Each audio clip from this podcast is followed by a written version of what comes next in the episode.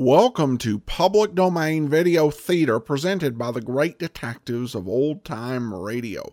From Boise, Idaho, this is your host, Adam Graham. If you have a comment, email it to me, box13 at greatdetectives.net. Today we're going to bring you a bit of a different take on Sherlock Holmes. This is from the anthology series Your Showtime. It's season 1, episode 10 with an original air date of March the 25th of 1949, and this one is The Adventure of the Speckled Band.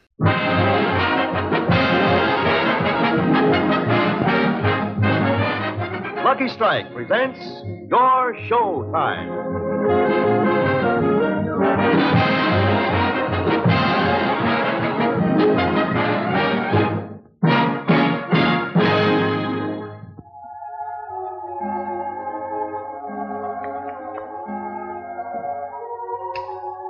Come in, come in.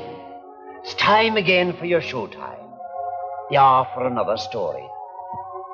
The Adventure of the Speckled Band, this one's called. It's based on a story by Sir Arthur Conan Doyle about the most famous detective of all time, Sherlock Holmes. It's about one of Mr. Holmes' best cases, one of his very best. With one murder two years old, and another murder that's not yet happened.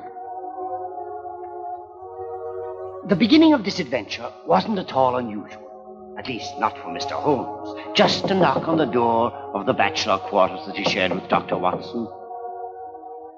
A knock on the door. By a stranger, of course.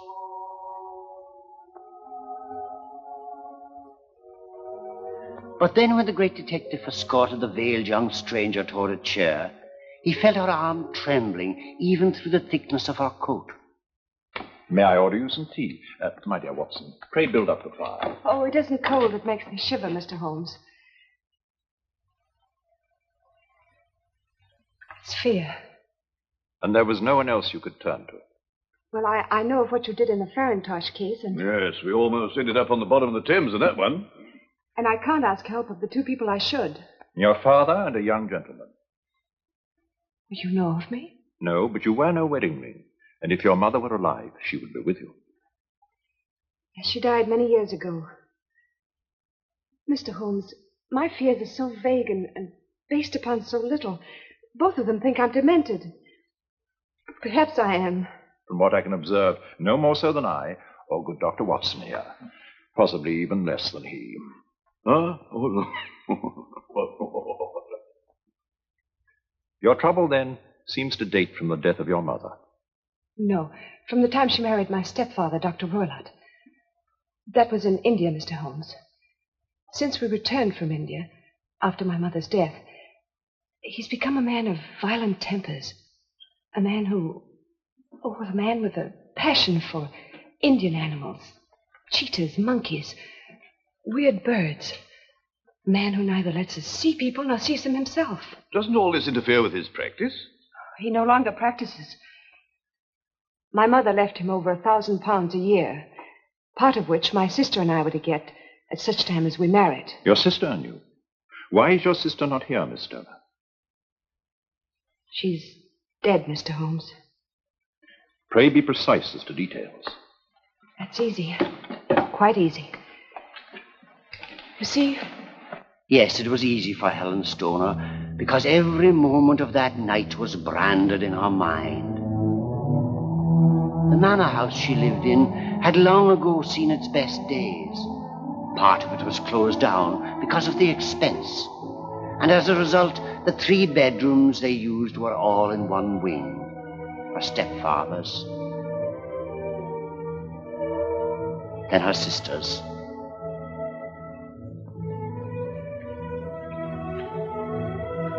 and then her own. That particular night, Dr. Roylott had retired early, but her sister seemed strangely disturbed and stayed in Helen's room until late, talking about her coming marriage. Then, just as she was leaving,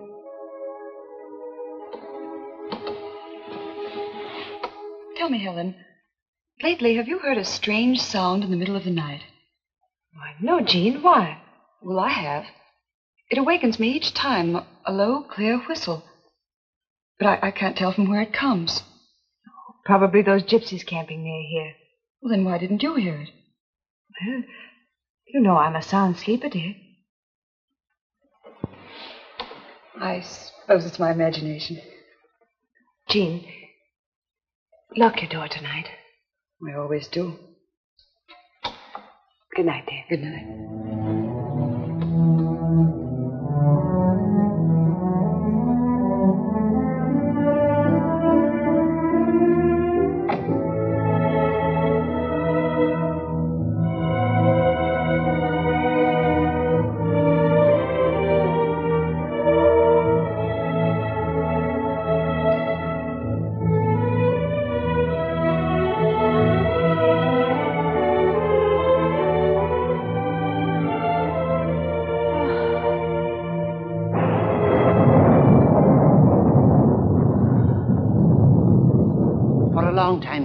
Couldn't sleep that night.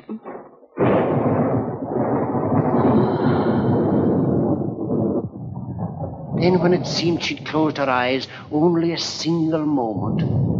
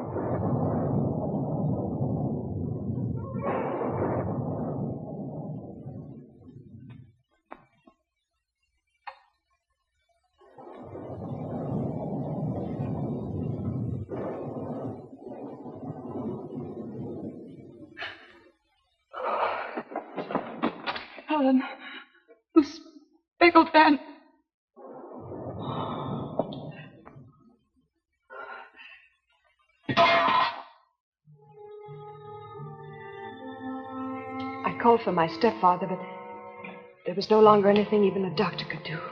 Are you sure of the whistle and the metallic sound? Well, at the time, I, I was certain I heard it. But there, there was the storm and my own terror. Could a thief have... The only entrance to any of the bedrooms is the hallway door. Stout oak, Mr. Holmes, three inches thick. Perhaps the windows. Shutters are framed with iron bars. They were closed and locked. And the walls? The walls are solid masonry.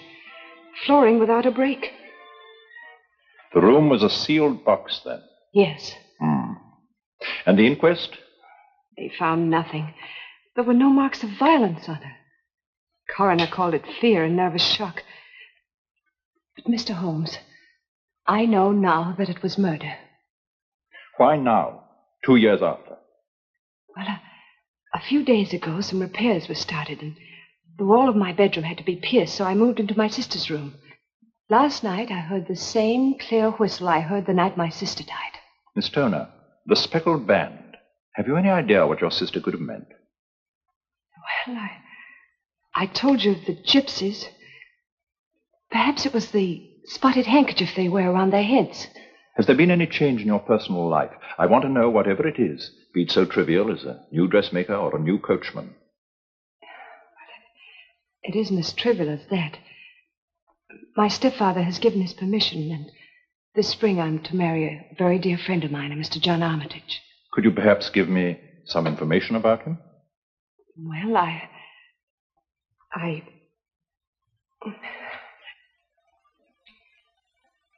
He's the man who was engaged to my sister before her death. For a long time, we denied our feelings, even to ourselves, but then. If she knew, I think my sister would want it so. If I were to come to your home, Miss Stoner, would it be possible for me to see those rooms without anyone knowing? Why, yes. uh, My stepfather left the house quite early. He said he'd be gone all day. Splendid. Then you can expect to see us early in the afternoon.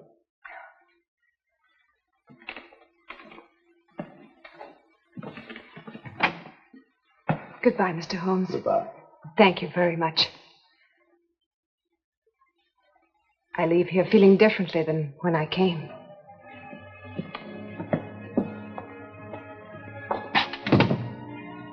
I only hope I may justify that faith, my dear Watson.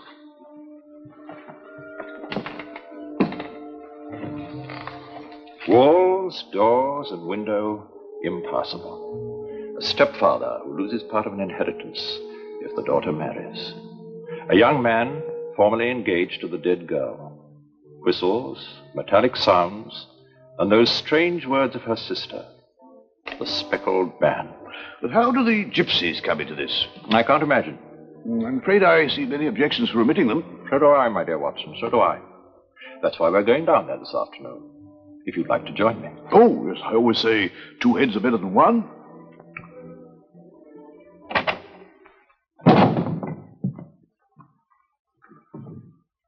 Which one of you is Holmes? My name, sir. I am Dr. Roylott. Indeed. So now we have two doctors in the house. This is Dr. Watson. What did she want? Who? I know my stepdaughter was here. Since it's obvious you're determined to deduce matters for yourself, what need have you for asking a detective? I saw her leave here. What has she been saying to you? That, sir, unless you are a crystal gazer, you shall never know. And now leave my quarters.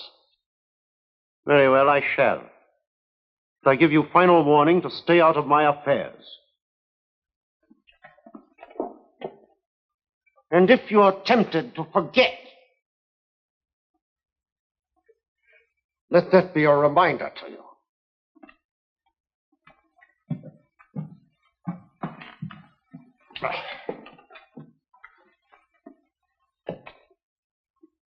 Hmm. I fear I am now liable to forget. what an extraordinary fellow. He just spent oh, it. Oh. How, how on earth did you do that?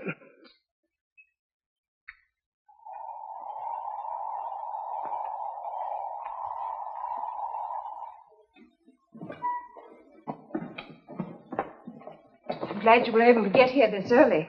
It will give us some time before my stepfather returns. Unfortunately, we had the pleasure of meeting him a few minutes after you left. Uh, he'd followed you. Well, what will happen? Well, uh, we're here now, Miss Stoner. However, as we don't know how much time we have before he returns, we'd better make the most of it. Well, uh, what would you like to see first? Your own room. The one you slept in till recently. Right this way.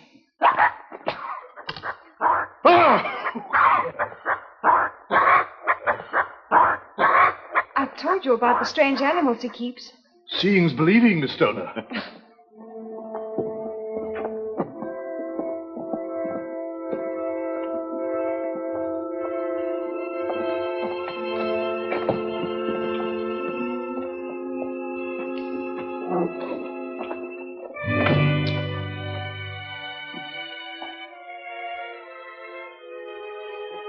Is that the sole work being done here? Nothing else in the whole house. Hmm.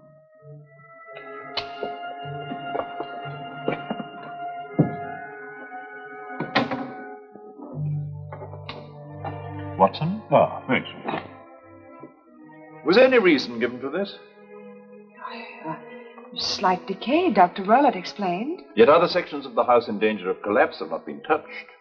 I, uh, Miss Stoner, that wall would not be in need of repair for another hundred years, if then. then, then you feel this was a trick to get me to sleep in the room where my. May I see the room you now occupy? Yes.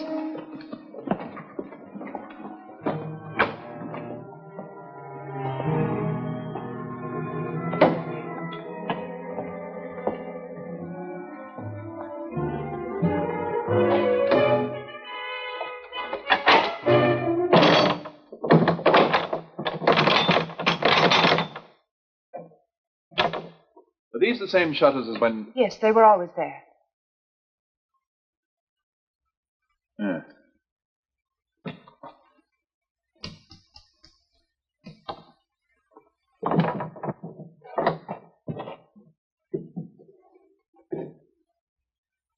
Our gypsies would have to be elves.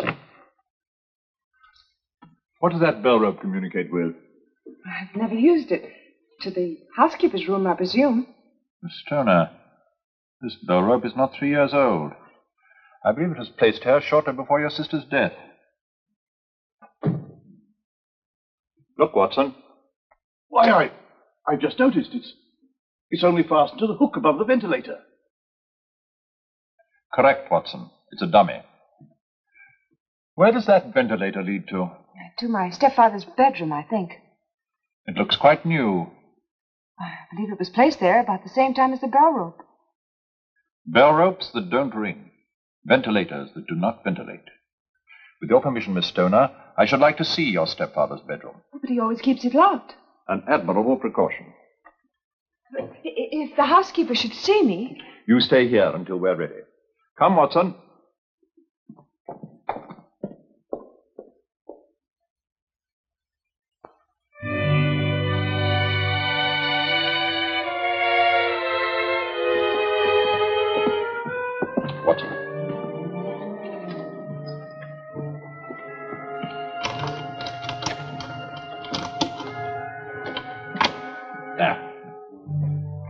Ah. I feel quite ashamed to take advantage of so old a lock. What are you doing? I demand to know what you're doing. Busying ourselves in a matter which does not concern you, Mr. Armitage. Who are you? Friends of Miss Stoner. Working in her best interest, that is all I can tell you. That's not sufficient for me. John! Helen, who are these men? And what are they up to? The young lady is not at liberty to inform you, sir. John, uh, please trust me until. What are you doing back? You told me you'd be gone at least a week. I felt there was something wrong here and canceled my trip. Uh, uh, please go now. I'll go. You can reach me at the inn. I'll be there until tomorrow. But no longer. It's tonight we must think of, Miss Stoner, not tomorrow.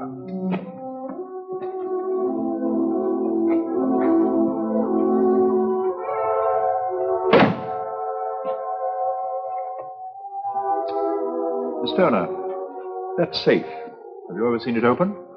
Uh, just once. It was full of papers. Not a cat? That's for the cheetah he keeps, which, after all, is just a big cat. Yes, but hardly likely to be satisfied with a saucer of this dimension. Well, how about that? Ideal for a cheetah, I'd say. Well, uh, except for the loop at the end. Except for the loop at the end.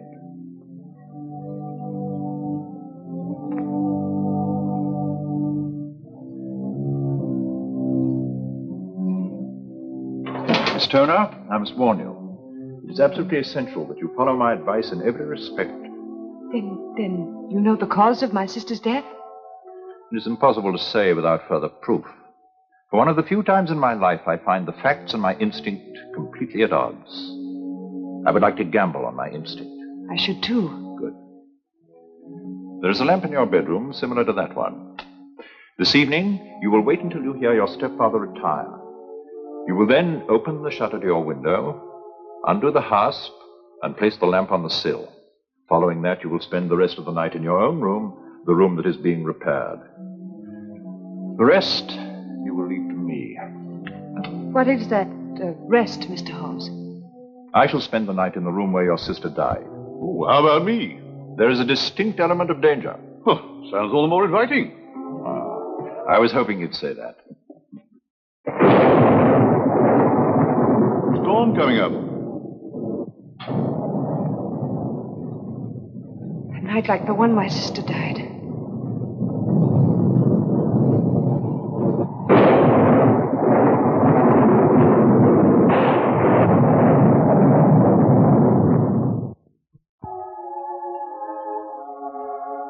You know, on many an occasion, I've imagined and wished myself Sherlock Holmes. In his world, a fact was a fact, not a balloon made of the fragile tissue of hearsay blown up by the winds of rumor.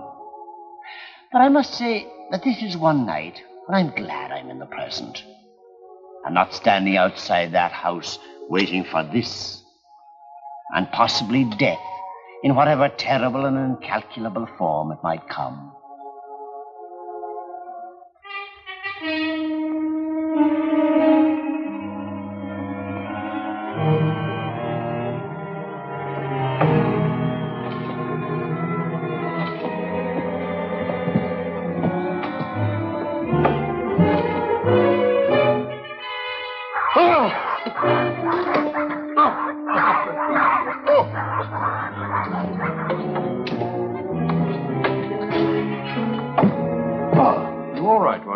Yes, I'm all right. Oh. There. Well, I suppose this is about as close as I can get to the bell rope. The bell rope? Well, if that's what you're interested in, why not just move the bed? Try it. Yeah. Oh, well, that's a. I suggest that you abandon the attempt. Must be fastened to the floor. Precisely. So as to be directly under the bell rope and the ventilator. But that opening so small no human being could get through. Correct. Holmes, I suspect we're just in time to prevent some horrible and subtle crime. Correct again, my dear Watson. Pray turn down the lamp.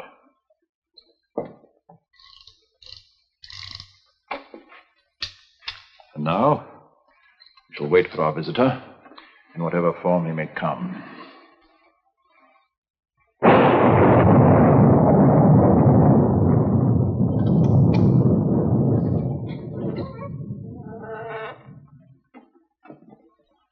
Yes, Mr. Armitage?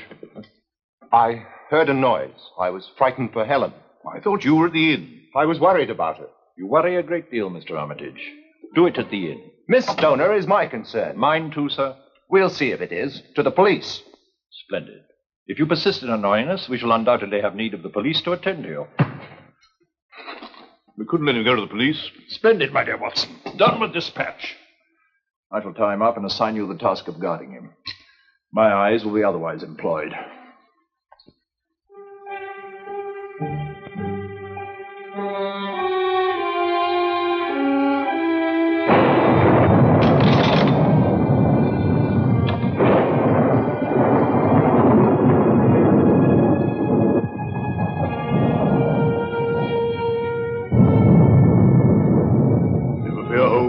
Eternally vigilant.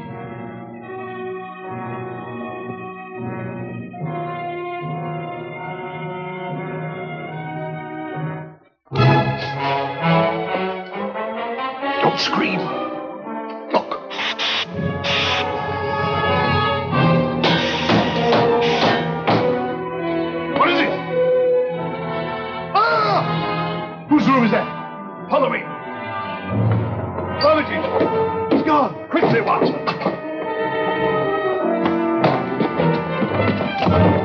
No! It's Band! Speckle Band!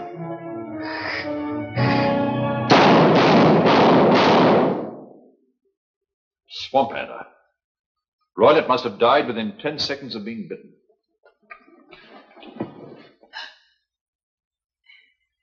He's dead. The best solution, Miss Stoner. Otherwise, he would have killed you.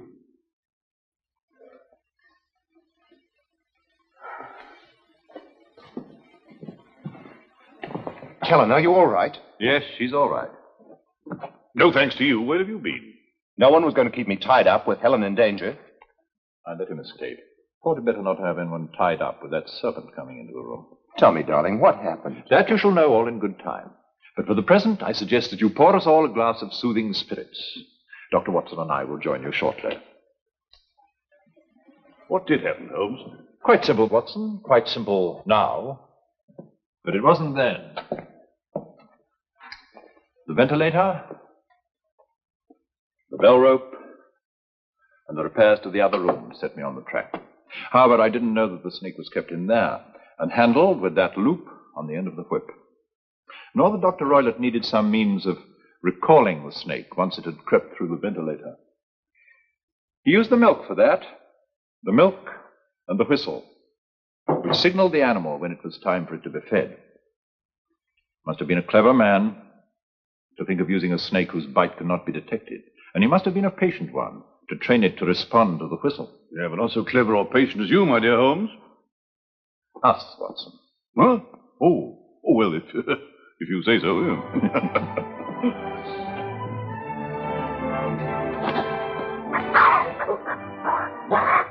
Why does this animal always pick on me? Elementary, my dear Watson. Elementary. It's romance. Oh, romantic.